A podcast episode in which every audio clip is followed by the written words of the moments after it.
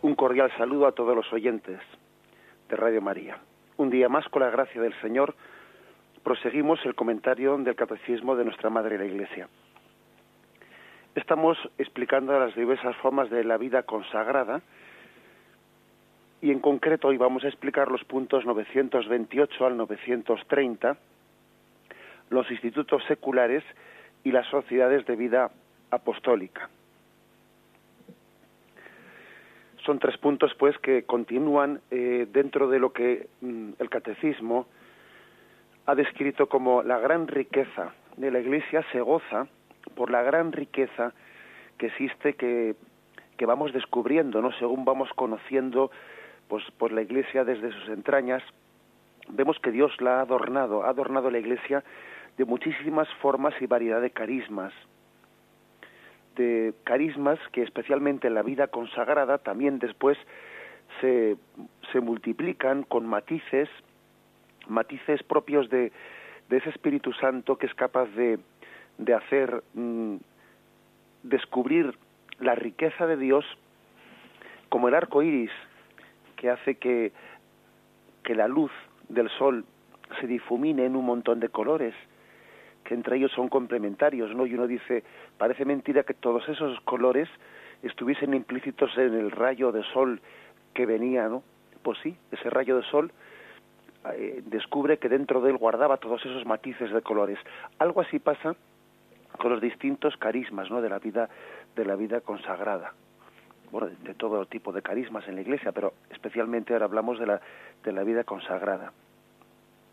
Juan Pablo II pues en, ese famoso documento Vita Consecrata decía, damos gracias a Dios por las órdenes e institutos religiosos dedicados a la contemplación o a las obras de apostolado, por las sociedades de vida apostólica, por los institutos seculares, por otros grupos de consagrados, pero también por todos aquellos que en el secreto de su corazón eh, se entregan a Dios con especial consagración. O sea, es decir, era, era consciente Juan Pablo II, ¿no? cuando escribió este documento pues sobre la vida consagrada, era consciente de que la Iglesia misma se encuentra hasta con dificultades de, recoger todos los matices, ¿no? De, de, esa riqueza de la vida consagrada.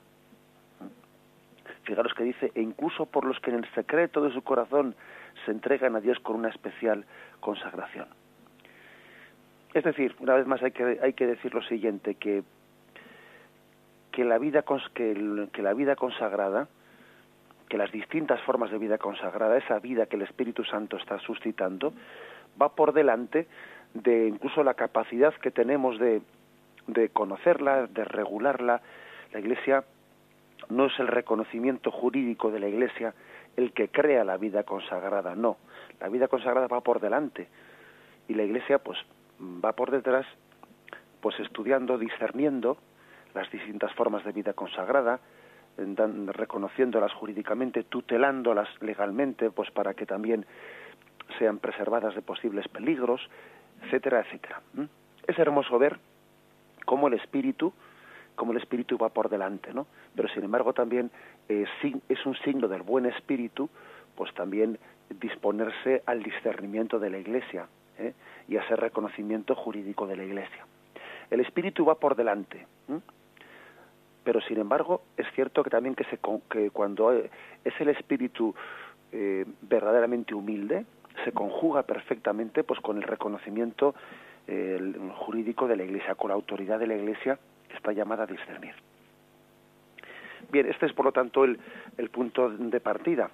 Más todavía, en Vita Consecrata hay, mm, después de haber hablado de los institutos seculares, de las sociedades de vida apostólica, eh, todavía se añade un punto más que, que, tiene como título Nuevas formas de vida consagrada. ¿eh?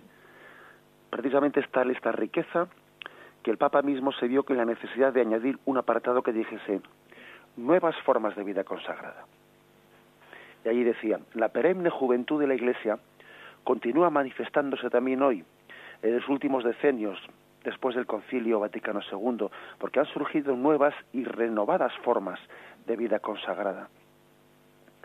En muchos casos se trata de institutos semejantes a los ya existentes, pero nacidos de nuevos impulsos espirituales y apostólicos. Su vitalidad debe de ser discernida por la autoridad de la Iglesia, a la que corresponde realizar los necesarios exámenes tanto para probar la autenticidad de la finalidad que los ha inspirado como para evitar la excesiva multiplicación de instituciones análogas entre sí, con el consiguiente riesgo de una nociva fragmentación en grupos demasiados pequeños. En otros casos se trata de experiencias originales que están buscando una identidad propia en la Iglesia y esperan ser reconocidas oficialmente por la sede apostólica. Estas nuevas formas de vida consagrada, que se añaden a las antiguas, manifiestan el atractivo constante que la entrega total al Señor pues, ha suscitado. Además, el espíritu en la novedad no se contradice. Prueba de esto es el hecho de que las nuevas formas de vida consagrada no han suplantado a las precedentes. En tal multiforme variedad se ha podido conservar la unidad de fondo gracias a la misma llamada a seguir en la búsqueda de la caridad perfecta Jesús, virgen pobre y obediente. Esta llamada tal y como se encuentra en todas las formas ya existentes se pide del mismo modo en aquellas que se promueven como nuevas. Es decir, ves que el Papa eh, habla de que la misma Iglesia se, ve a veces sorprendida por la multitud de carismas que van surgiendo. Desde luego, algunas personas cuando tienen eh, esa, esa visión de la Iglesia, ¿no? Hablan desde fuera, como que la Iglesia es una institución jerárquica en la que no hay ninguna iniciativa, ¿no? Si no ha surgido del Papa, ¿no? Y como si esto fuese una especie de ejército en el que mm, pretendemos no que el Espíritu Santo únicamente hable eh, por la boca de pues de, la jerarquía y que mm, no se mueve nada sin que la jerarquía haya sido la que lo haya suscitado, la que lo haya permitido. El que dice eso, desde luego, no entiende lo que es la Iglesia.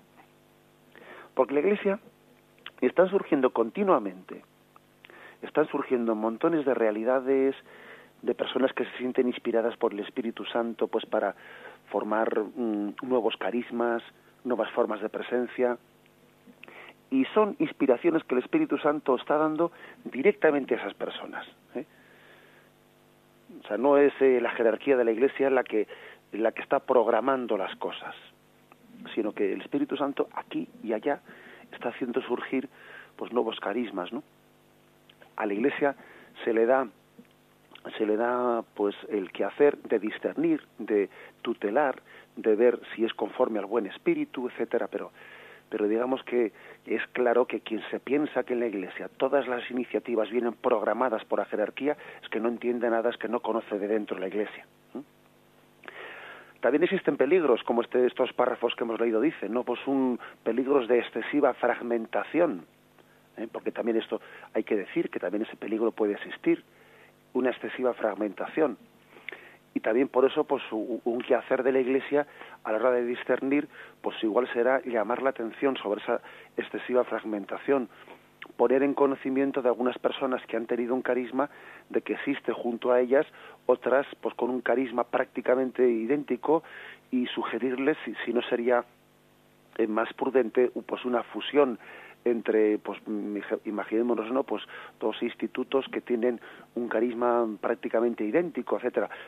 El peligro de la excesiva fragmentación también existe y el Papa aquí, como habéis visto, pues, pues lo, recoge, ¿eh? lo recoge.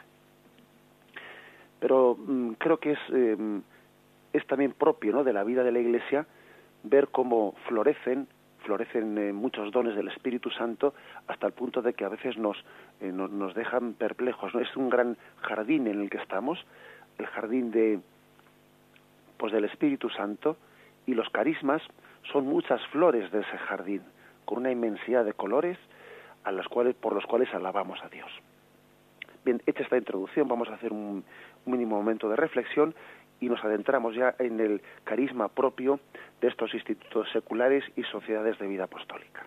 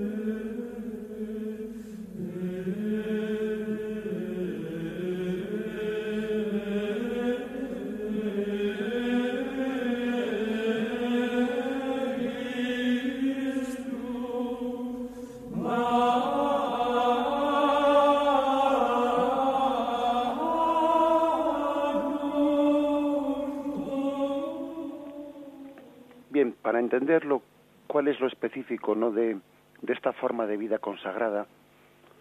De, las, de, lo que son los institutos seculares, las sociedades de vida apostólica, pues mm, recoge el catecismo un punto del Código de Derecho Canónico que dice un instituto secular es un instituto de vida consagrada en el cual los fieles, viviendo en el mundo, aspiran a la perfección de la caridad y se dedican a procurar la santificación del mundo, sobre todo desde dentro de él. O sea, viviendo en el mundo y desde dentro de él. Por medio de una vida perfectamente y enteramente consagrada, los miembros de estos institutos participan en la tarea de evangelización de la Iglesia en el mundo y desde el mundo, donde su presencia obra la manera de un fermento. Su testimonio de vida cristiana mira a ordenar según Dios las realidades temporales y a penetrar el mundo con la fuerza del Evangelio. Mediante vínculos sagrados asumen los consejos evangélicos y observan entre sí la comunión y la fraternidad propias de su modo de vida secular. Bien, una, quizás una, distinción importante que deberíamos hacer cuando se habla aquí de institutos seculares o un modo de vida secular, eh, quizás a veces los, las palabras nos pueden hacer un lío porque eh, mm, a veces hablamos de secularización y claro, pues eh, todos vosotros habéis oído hablar a la Iglesia del peligro de la secularización, pues como uno de los peligros que nos acechan, ¿no? Secularización pues es una tentación pues eh, que, existe en todos nosotros en el mundo actual incluso dentro de la propia iglesia secularización es un pretender apartar las cosas eh, o sea desligarnos del origen sagrado ¿no? de, la vocación que todos tenemos secularización es pues mm, coger las formas del mundo olvidándonos de lo específico ¿no? de, de Jesucristo secularización Mm, incluso se, le llama un sacerdote, se ha secularizado, es decir, ha sido, eh, pues, se ha apartado de los compromisos que adquirió y, y, ha, solicitado eh, a la Iglesia, pues, el, el, poder estar dispensado de, de, los compromisos que había adquirido en el sacerdocio, etcétera, etcétera.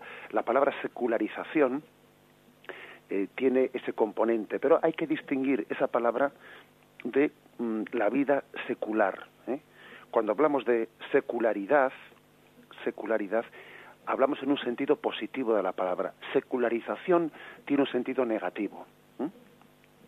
¿Eh? Sin embargo, la palabra secularidad tiene un sentido positivo, que quiere decir sencillamente, mm, pues, se trata de vivir el mundo, o sea, las situaciones, eh, todo aquello que ha sido creado por Dios, século, viene del mundo, el siglo, este mundo también debe de ser consagrado a Dios, ha sido creado por Dios y el mundo como criatura suya está llamado a glorificar a Dios. Una cosa es el mundo en el sentido negativo, lo mundano, la mundanización, y otra cosa es el mundo como algo positivo eh, que estamos llamados a cristianizar.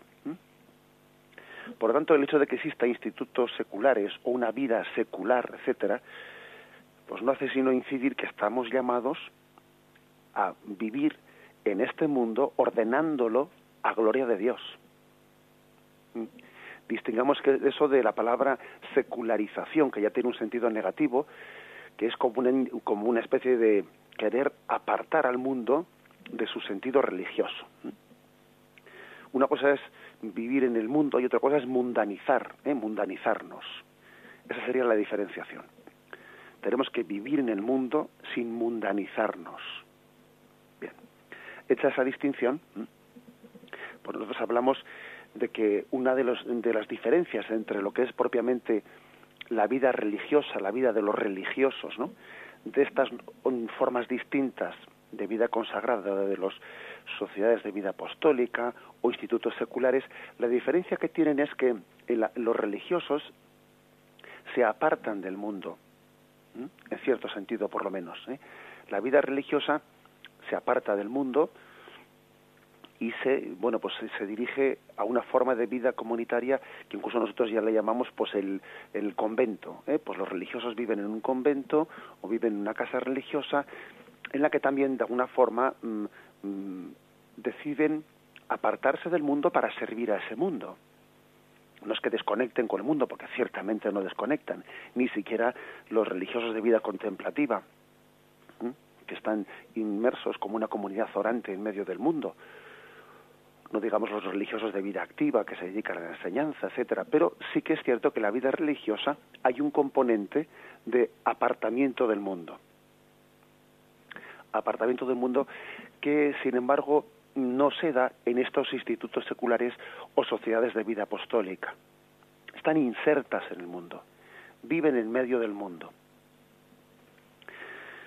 El mismo hábito, el mismo hábito religioso también es, es un signo, ¿eh? es un signo, un signo el hecho de que los religiosos llevan un hábito, un hábito que eh, les distingue como, en cierto sentido, separados del mundo mientras que en los institutos seculares, sociedades de vida apostólica, en sus constituciones, pues no suelen tener eh, ese, ese hábito. Desconozco si en algunos quizás sí que puedan tenerlo, porque ahí está la variedad que posiblemente hay alguno que sí pueda tenerlo, pero, pero mm, es propio lo, lo, lo más generalizado es que los institutos de vida secular no tengan ese, ese hábito que en cierto sentido les distingue del mundo, precisamente para estar más insertos para estar más insertos y para evangelizar el mundo, digamos, desde dentro, siendo como un fermento, como un fermento. Lo propio de esta forma de vida consagrada es profesar los consejos evangélicos, profesarlos a veces con la palabra voto, ¿eh? a veces con otro tipo de palabra, ¿eh? con, con la palabra compromisos o promesas, porque puede haber, eh, puede y hay de hecho, ¿no? Distintas formas de mm, dentro de estos institutos o sociedades de vida apostólica. Pero se profesan esos consejos evangélicos viviendo insertos en el mundo, como fermento, como escondidos dentro del mundo, para ser fermento dentro de él. Es hermosa la palabra fermento ¿eh? Fijaros cómo el fermento permanece casi invisible y sin, y sin embargo lo, transforma todo. Este es el, eh, em, pues este es el ideal de ese tipo de vida consagrada. Insertos en el mundo, en una profesión concreta, uno puede estar trabajando pues desde, desde una en una obra que sea estrictamente pues apostólica, pero también incluso puede estar trabajando pues en una en una labor mm, que puede pasar bastante desapercibida, pero está fermentando desde los valores cristianos con los que mm, vive y realiza esa profesión, esa persona se ha consagrado con los tres votos o los tres eh, los tres consejos de, mm, de seguimiento a Jesucristo y está fermentando la realidad que le rodea me recuerda a mí, me recuerda esta, pues esta forma de vida, de ser fermento en medio de la sociedad, me recuerda aquel, aquel pasaje que hemos escuchado muchas veces, ¿no? De aquella estrategia del caballo de Troya, ¿eh? donde Odiseo, pues, tuvo eh, aquella estrategia de introducir aquel gran caballo de madera dentro de las murallas de aquella ciudad que parecía inexpugnable, y dentro de aquel caballo llevaba pues una, una serie de soldados que al entrar dentro de la ciudad, dentro de las murallas de la ciudad, pudieron conquistarla. Ahora es un ejemplo, ¿no? Es un ejemplo que se me ocurre, pero que sí que quiere significar que precisamente se trata de vivir en el mundo, insertos en el mundo, para ser fermento desde él y transformarlo desde dentro. Está claro que los religiosos, pues mm, por su forma de vida, pues no pueden hacerse presentes porque tienen también una necesidad de apartarse del mundo pues mm, en muchos aspectos de la, de, la, de la vida cotidiana, en muchos trabajos, en muchos lugares. Sin embargo, los institutos seculares y ese tipo de vocaciones están llamados a hacerse presente en esos lugares. Transformar desde dentro, ¿eh? siendo fermento. En el fondo seguimos, seguimos ese misterio del verbo hecho carne, ¿Acaso no hizo algo parecido en el designio de la Santísima Trinidad lo que fue la encarnación en la que en Jesucristo se introdujo en nosotros el verbo hecho carne? ¿Acaso eh, pues alguien que, que, quiere llevar este modo de, vida secular llevando a él, eh, pues esos consejos evangélicos no está imitando el modelo de la encarnación en el que el verbo se encarna, se encarna tomando carne humana.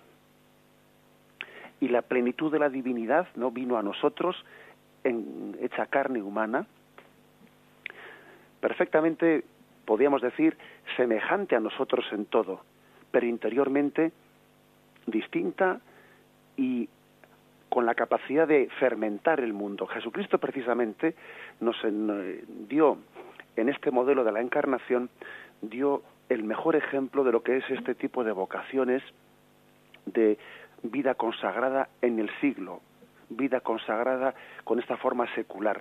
Jesús, al hacerse carne, él mostró la divinidad oculta en la humanidad, en la carne humana, y fermentó la carne humana fermentó la naturaleza humana, la transformó viviendo, viniendo al mundo y desde dentro nos transformó. Y aquí también cuál es el, no, pues el, el, origen, el hecho teológico, ¿no? De, de esta forma de vida, de vida secular, ¿no? De consagración secular, que tenemos que distinguir muy mucho, porque algunos igual podrían ver algunas personas pues miembros de institutos seculares y podrían pensar eh, pero cómo están estas personas viviendo de, viviendo así viviendo en un piso viviendo eh, pues podría parecerles que esa forma de vida pues es una especie de forma de vida religiosa eh, devaluada no o un poco mundanizada o un poco secularizada. No no es cierto. Es distingamos eso.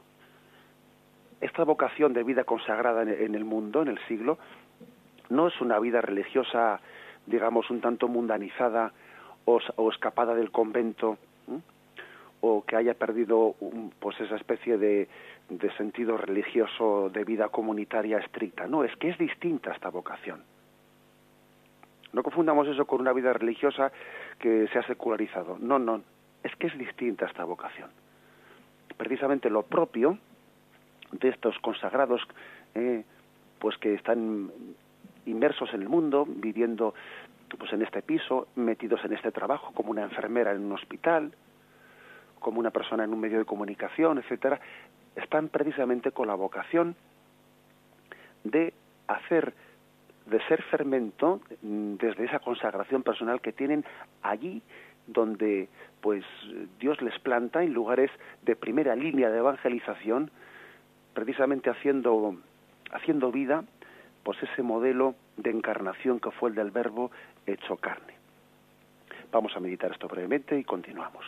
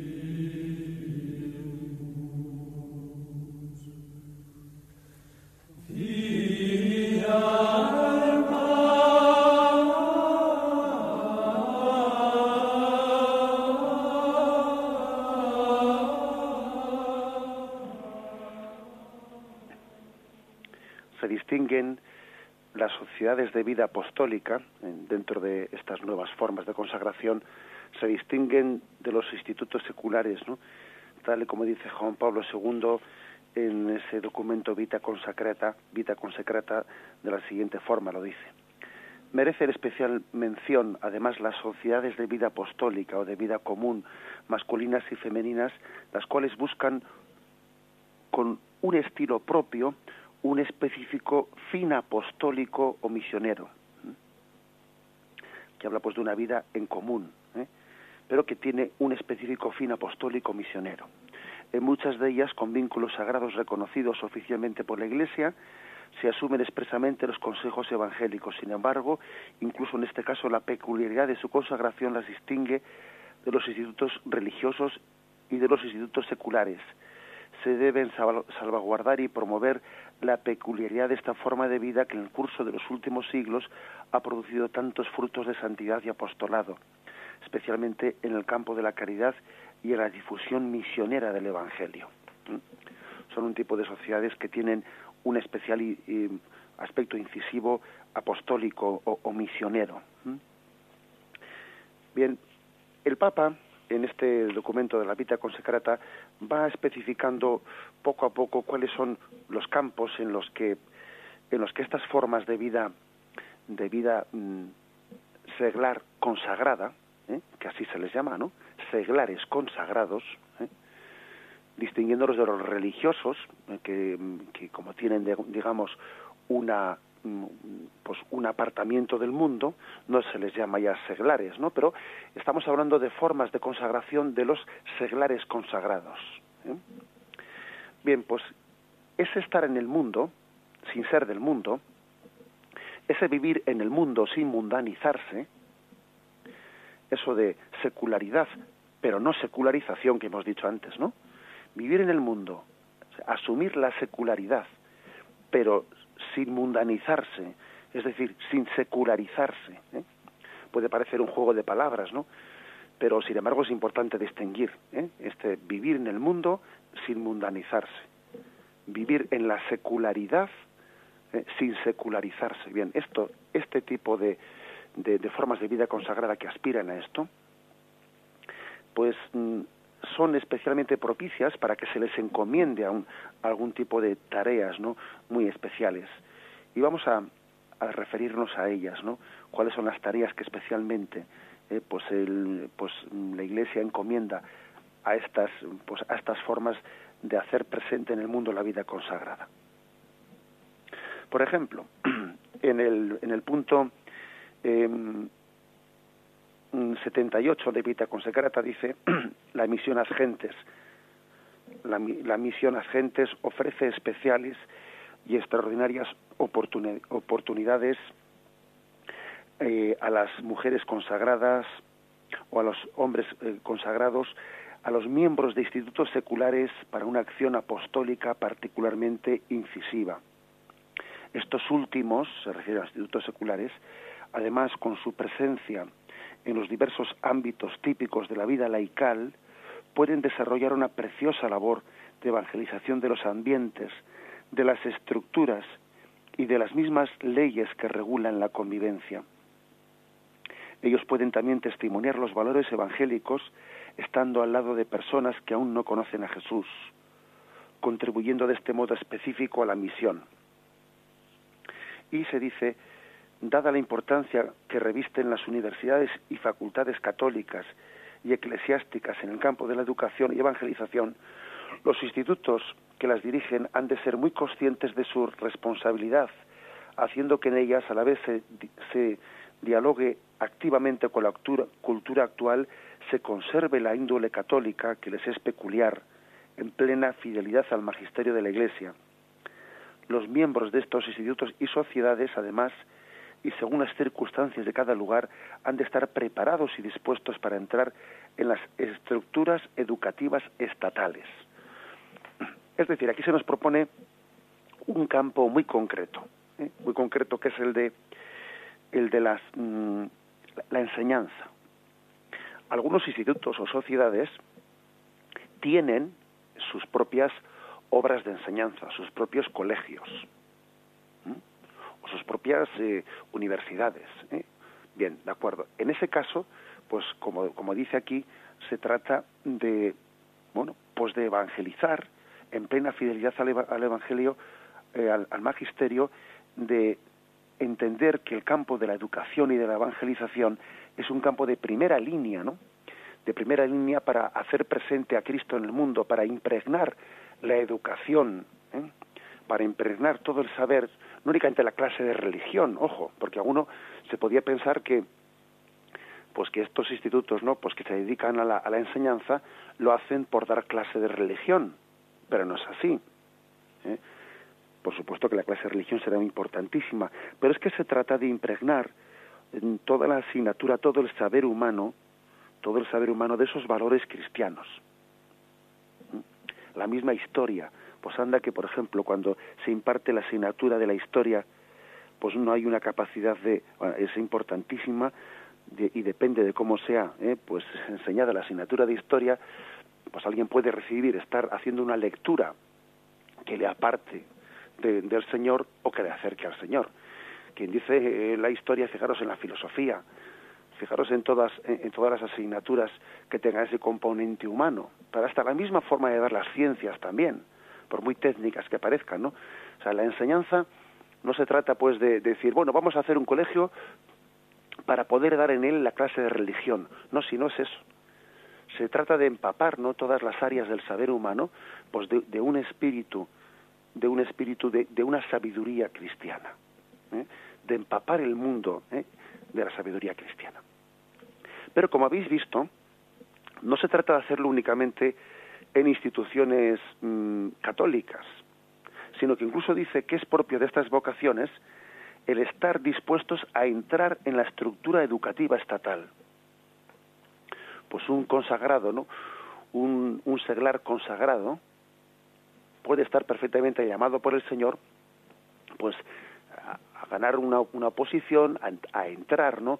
En una, pues en una plaza de la enseñanza pública y desde allí dentro, ¿eh? desde allí dentro, cristianizar esa enseñanza él no tendrá, pues hombre, lógicamente él no tendrá la libertad mm, pues de como se tiene en un centro católico de pues de hacer muchas iniciativas o de incluso igual no se le permite imaginémonos no igual en un sitio no se le permite rezar al comienzo de la clase pero él sí podrá impregnar de valores de estilo de estilo cristiano eh, esa enseñanza a veces hay que hay que decir que los los hijos de las tinieblas son más astutos, ¿eh? como dice Jesús. Y hay que ver cómo los hijos de las tinieblas se han hecho presentes ¿no? en la enseñanza y, muchas veces apartando, ¿no? haciendo de la enseñanza, de muchas asignaturas, eh, eh, pues haciendo casi un instrumento para apartar a los jóvenes del camino de Dios. Y como el mismo marxismo y otras, y otras formas de ideología, ¿no? se incluso se organizaron, ¿no?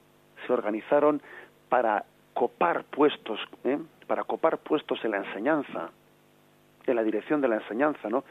Y de esta, de esta forma, pues mm, adentrándose en el mundo de la cultura, apartar ¿no? a nuestra sociedad de, de sus raíces cristianas. Eso ha ocurrido.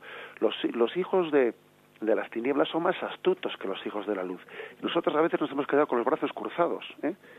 por nuestra pereza, por nuestra desidia, viendo cómo ciertas personas con una ideología abiertamente contraria pues a la, a la, pues al evangelio cristiano estaban copando esos puestos culturales y pues porque igual había reuniones de padres y, y, los padres cristianos se ausentaban y esas personas con esa ideología marxista o con una ideología abiertamente contraria estaban copando esos puestos bueno pues eso que ha sido un pecado, yo creo que es una de las cosas que se explica cómo se ha secularizado, ¿no? Por nuestra sociedad, ¿no? Que nos quedamos perplejos, ¿no? Cómo se ha secularizado en poco tiempo. Esto que es una de las una de las causas que lo explica, eso nos tiene que también que, dar una experiencia, la experiencia de que precisamente nosotros tenemos que obrar, aun siendo hijos de la luz, con esa astucia. El Señor nos dijo, ¿no? Sed sencillos como palomas y también sed sagaces como serpientes. La vida, esta forma de, vida consagrada de los seglares consagrados, nos tiene que también a la Iglesia dar la posibilidad de hacernos presentes y de fermentar la sociedad, ¿eh? fermentarla desde dentro. No obraremos con métodos malos jamás, nunca pasaremos a la manipulación, pero sí haciendo presente el Espíritu de Cristo con el testimonio personal de vida. Con el testimonio personal de vida.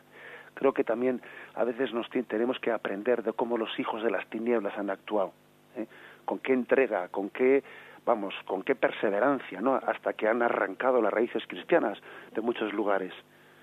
Bueno, pues el, Espíritu Santo ha suscitado. Estas vocaciones de insertarnos, ¿no? insertarnos en medio de las estructuras de la sociedad para evangelizarlas desde dentro. Por eso no dice el punto 98 de este documento de Vita Consecrata, la importancia de evangelizar la cultura. Y fijaros lo que dice. Los institutos de vida consagrada han tenido siempre un gran influjo en la formación y en la transmisión de la cultura. Así ocurrió en la Edad Media, cuando los monasterios eran el lugar en el que se conservaba la riqueza cultural del pasado y en los que se construía una nueva cultura humanista y cristiana. Esto se ha verificado también siempre que la luz del Evangelio ha llegado a nuevos pueblos. Son muchas las personas consagradas que han promovido la cultura, investigando y defendiendo frecuentemente las culturas autóctonas. La Iglesia es hoy muy consciente de la necesidad de contribuir a la promoción de la cultura y al diálogo entre cultura y fe. Pues esto es otro aspecto muy importante, porque digamos que la fe crea cultura. La fe no es únicamente pues algo interior, ¿eh? interior a nosotros, porque parece que este mundo eh, secularista, ¿no? Este mundo contrario, ¿eh? contrario a los caminos del Señor, pues alguien, a un cristiano, eh, entre comillas, ¿no? le perdona la vida, le consiente ser cristiano, si vive su fe en una dimensión meramente interiorista. Si tú eres cristiano sin que se te note nada por fuera, bueno, te lo permitimos. ¿eh? Si eres cristiano que en el sentido que cuando vas a la cama por la noche rezas unas Ave Marías y los demás ni notamos que eres cristiano, eso te lo permitimos, ¿no? Lo que ya comienza este mundo pues a, ¿eh? a revolverse más y a ponerse con las uñas sacadas hacia afuera es cuando la fe lo impregna y, y, lo impregna todo y se transforma en cultura. Y evidentemente, pues en los países de tradición cristiana, la fe ha creado cultura, ha, ha creado tradiciones. Y esto, esto es algo muy importante, porque una fe que no se, que no se traduce en ningún signo cultural es una fe eh, teórica, pero es una, una, fe que no, que no ha empapado la sociedad, eh, no la ha empapado. Precisamente las raíces cristianas de nuestra cultura son signo de que la fe empapó el arte, la fe empapó la música, la fe empapó la enseñanza, empapó la historia, es cierto. ¿eh? Es decir, la fe se traduce pues, en muchos signos culturales.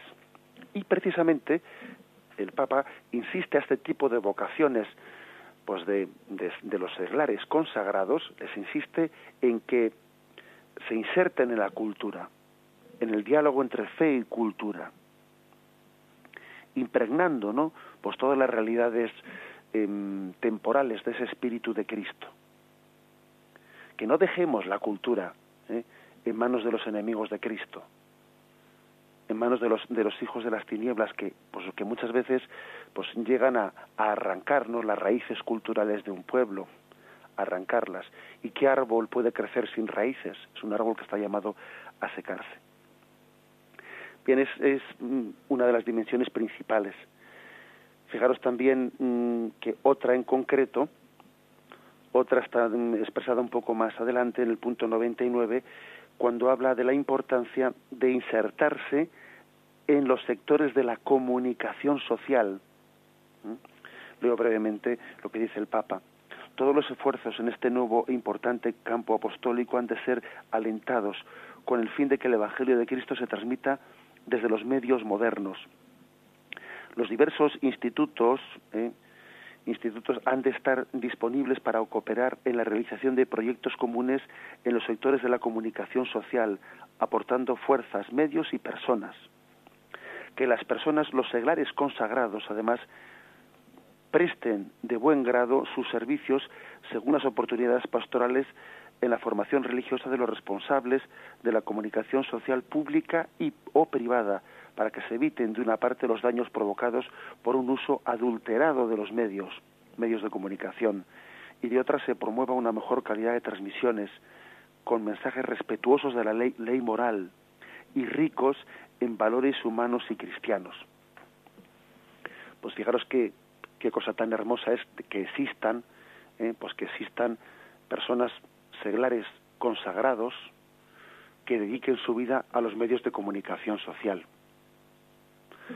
a que el medio de comunicación social pues mm, no, no esté al servicio de, eh, de, una ideología política, no esté al servicio de, un determinado proyecto, ¿no? que en el fondo incluso está construyendo en contra de en contra de los valores del evangelio, sino que esté al servicio de la verdad, que esté que se desarrolle en respeto de, de la ley moral. Qué importante es no nuestra presencia pues en pues en el medio en el mundo de la comunicación social.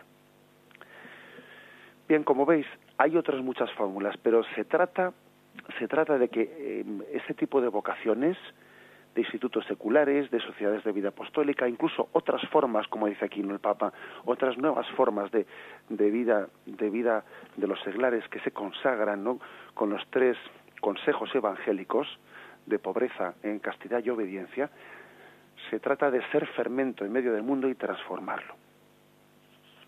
Voy a terminar con un, con un texto de los Hechos de los Apóstoles, que creo que es un texto eh, que ilumina eh, esta dimensión. Lo pronuncia San, eh, San Pablo cuando había estado en el Areópago de Atenas, en Hechos 17, versículo 26, dice el Atenienses, veo que sois respetuosos de la divinidad pues al pasar y contemplar vuestros monumentos sagrados he encontrado también un altar en el que estaba grabada esta inscripción, al Dios desconocido. Pues bien, lo que adoráis sin conocer, eso os vengo yo a anunciar. El Dios que hizo el mundo y todo lo que hay en él, que es Señor de cielo y tierra, no habita en santuarios fabricados por manos humanas, ni es servido por manos humanas, como si de algo estuviera necesitado, el que a todos da la vida, el aliento y todas las cosas. Él creó de un solo principio todo el linaje humano, para que habitase sobre la faz de la tierra, fijando los tiempos determinados y los límites del lugar donde había de habitar, con el fin de que buscasen la divinidad para ver si a tientas la buscaban y la hallaban, por más que no se encontraba lejos de cada uno de nosotros. Pues en él vivimos, nos movemos y existimos, como han dicho algunos de vosotros, porque somos también somos también de su linaje. Es decir, fijaros esta predicación de, de San Pablo, que la cita, ¿eh? la cita Juan Pablo II dentro de este punto de Vita Consecrata, esta predicación en la que precisamente en medio de un mundo que no conoce, eh, no conoce la Biblia, no conoce el cristianismo, no conoce la revelación, que es el mundo griego, y le hace ver los ojos, ¿no?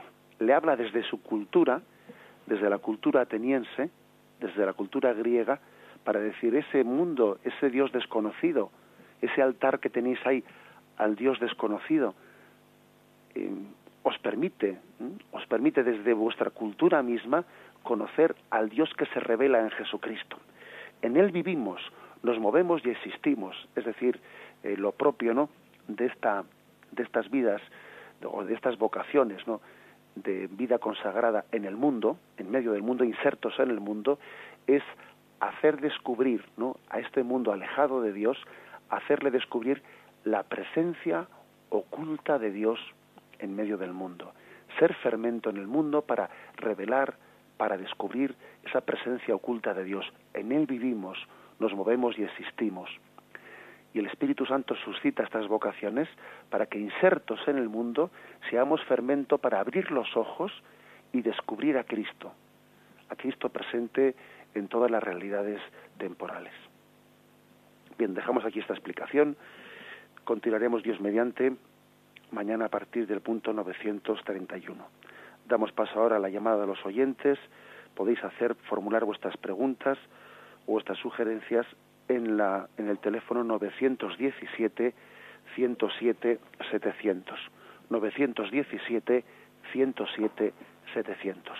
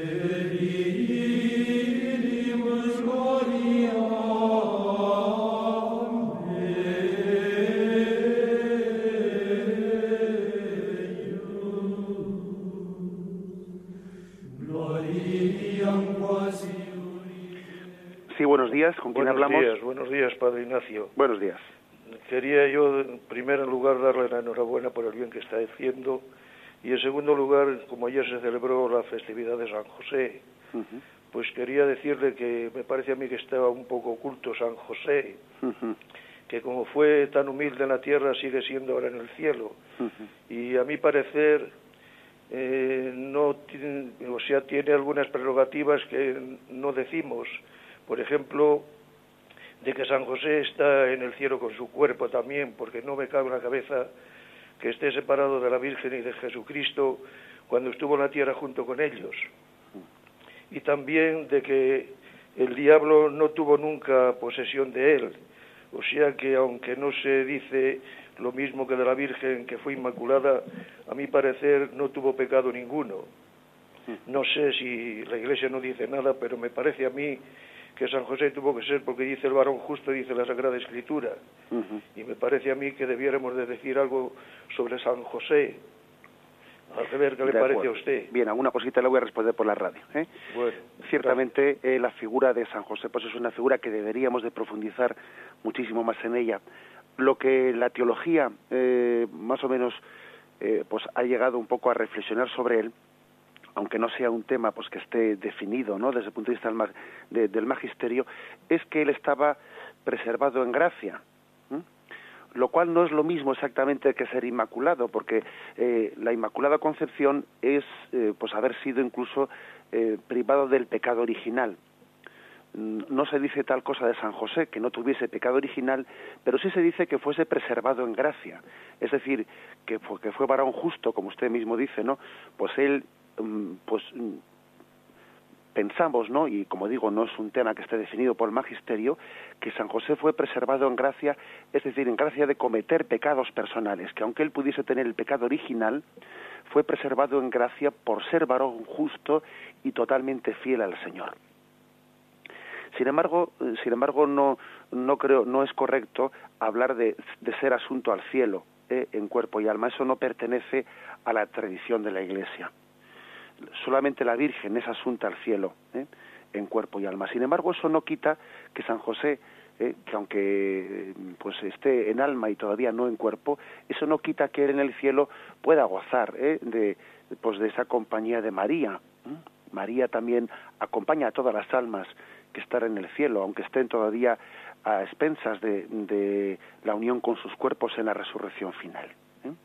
pero ciertamente vamos a intentar también a lo largo de este de esta explicación del catecismo pues profundizar más en esta figura que será de gran riqueza para nosotros la figura de San José adelante damos paso al siguiente oyente Sí, Padre Ignacio, Sí. buenos días. buenos días Mire, en primer lugar, eh, quiero darle las gracias por el esfuerzo que hace todos los días por enseñarnos nuestra religión. Yo se lo agradezco mucho y la forma que lo hago extensiva es a los que están a mi alrededor, pues hacerle publicidad para que lo escuchen. y luego quería decirle que he escuchado también la, la reflexión de hoy y no solamente quiero apostillar que antiguamente, como usted dice, hacían proselitismo mm, eh, las otras religiones, ¿no? Por apartarnos del cristianismo, sino que hoy actualmente también. Y le puedo decir, mm, si puedo dar nombre, ¿no? Que hay una universidad ahora aquí en Madrid que puedo dar nombre. Bueno me, parece que todos todos sabemos ya Ah, a la bu- cual ah. se está refiriendo Bueno, pues si lo sabemos, como usted no lo ha comentado, yo quis- quiero comentarlo públicamente porque em, tengo una persona un familiar que va ahí y haciendo conversaciones con esta persona, eh, veo a través de lo que ella dice y lo que le cuentan en las clases que les enseñan el relativismo, el sí, hedonismo, sí, o claro. sea que no directamente, pero indirectamente, desde luego, les están apartando y parece mentira cómo a personas mayores que no tienen una formación sólida, pues las van mm, conformando a su forma de ser. ¿eh? O sea que hoy también se está haciendo eso, es lo que quería decirle, nada más. pues usted fíjese qué importante sería en esa universidad en concreto pues que hubiese eh, cristianos permítaseme la palabra que se infiltrasen, ¿no? En el buen sentido de la palabra, ¿eh? que se infiltrasen y desde ahí dentro, ¿no? Transformasen eh, y transformasen esa, que es una universidad pública que se está, eh, que todo eso se está realizando con el dinero de todos nosotros. Quiere decir que esa, esa universidad es pública y además con nuestro dinero se está descristianizando, ¿no? manipulando la cultura, descristianizando a esos, esos, alumnos. ¿no? Qué importante es, precisamente, eh, los, los capellanes, los sacerdotes no, no han sido aceptados ¿no? en esa universidad. Bueno, pues qué importante es que los seglares consagrados desde dentro, incluso aunque aunque eh, nadie sepa de su condición, pues porque si posiblemente se presentan como profesores eh, se, presentan en las oposiciones diciendo que son seglares consagrados, seguro que les van a rechazar, ¿no? Seguro que ya es motivo suficiente para que, para que no ganen la oposición, pero incluso ocultando su, su condición de cristianos consagrados, qué importante sería que se adentrasen, ¿no? En esa universidad y puedan llegar a cristianizarla desde dentro. Adelante, damos paso a una última llamada. Buenos días. Buenos días, sí. Eh, soy Blanca, me mm, llamo, desde Burgos. Buenos días. Mire, siempre me he preguntado, mm, estos colegios de religiosos y religiosas, mm, con tanto prestigio y, que, que, por supuesto, yo también estoy de acuerdo con, con ellos y todo esto, pero nacieron, su fundador o su fundadora era mm, con carácter sencillo y se abrieron precisamente en la mayoría de ellos pues para gente humilde, para gente de la calle, para proteger a las mm, chicas, chicos que estaban y entonces hoy mm, tienen tanto prestigio y, ciertamente cuesta entrar en ellos porque son para personas adineradas. Entonces me ha llamado mucho la atención y no sé por qué ese cambio. esa es mi pregunta. ¿Por qué se hace ahora así? Bueno, de acuerdo, le intento dar una respuesta, ¿no? Hombre, yo me imagino que también habrá que situaciones muy distintas. ¿eh? No creo que todas las situaciones sean iguales, ¿no? Siempre generalizar, pues es un poco complicado. Pero yo también me atrevería a dar una, una causa, es decir, una causa. Eh, mm, desgraciadamente, desgraciadamente, pues eh, eh, existe en España y en otros muchos lugares un sistema en el que cuando mm, la enseñanza religiosa quiere ser absolutamente libre y no tener ningún tipo de influencia por parte de, un gobierno o de un Estado que le quiere influenciar y le quiere teledirigir, ¿no? y le quiere de alguna manera influenciar en, en, los contenidos y las formas que transmiten su educación, pues sí, claro, si quiere ser totalmente libre, entonces tiene que pues que no recibir nada de dinero público es decir que los padres eh, sean los que costeen totalmente la, la, educación entonces los colegios de iniciativa privada que no están concertados con el gobierno pues claro pues resultan muy caros precisamente por esto ¿eh? sin embargo yo creo que somos nosotros los que deberíamos de luchar por hacer entender que por el hecho de que un colegio religioso esté concertado con el gobierno, con el, con el Estado, y reciba eh, parte de, pues del coste por parte del dinero público, eso no le debería de quitar en absoluto la libertad al colegio para educar a los alumnos conforme al criterio en el que los padres quieren que sean educados, porque en el fondo no es el Estado nadie, ¿eh?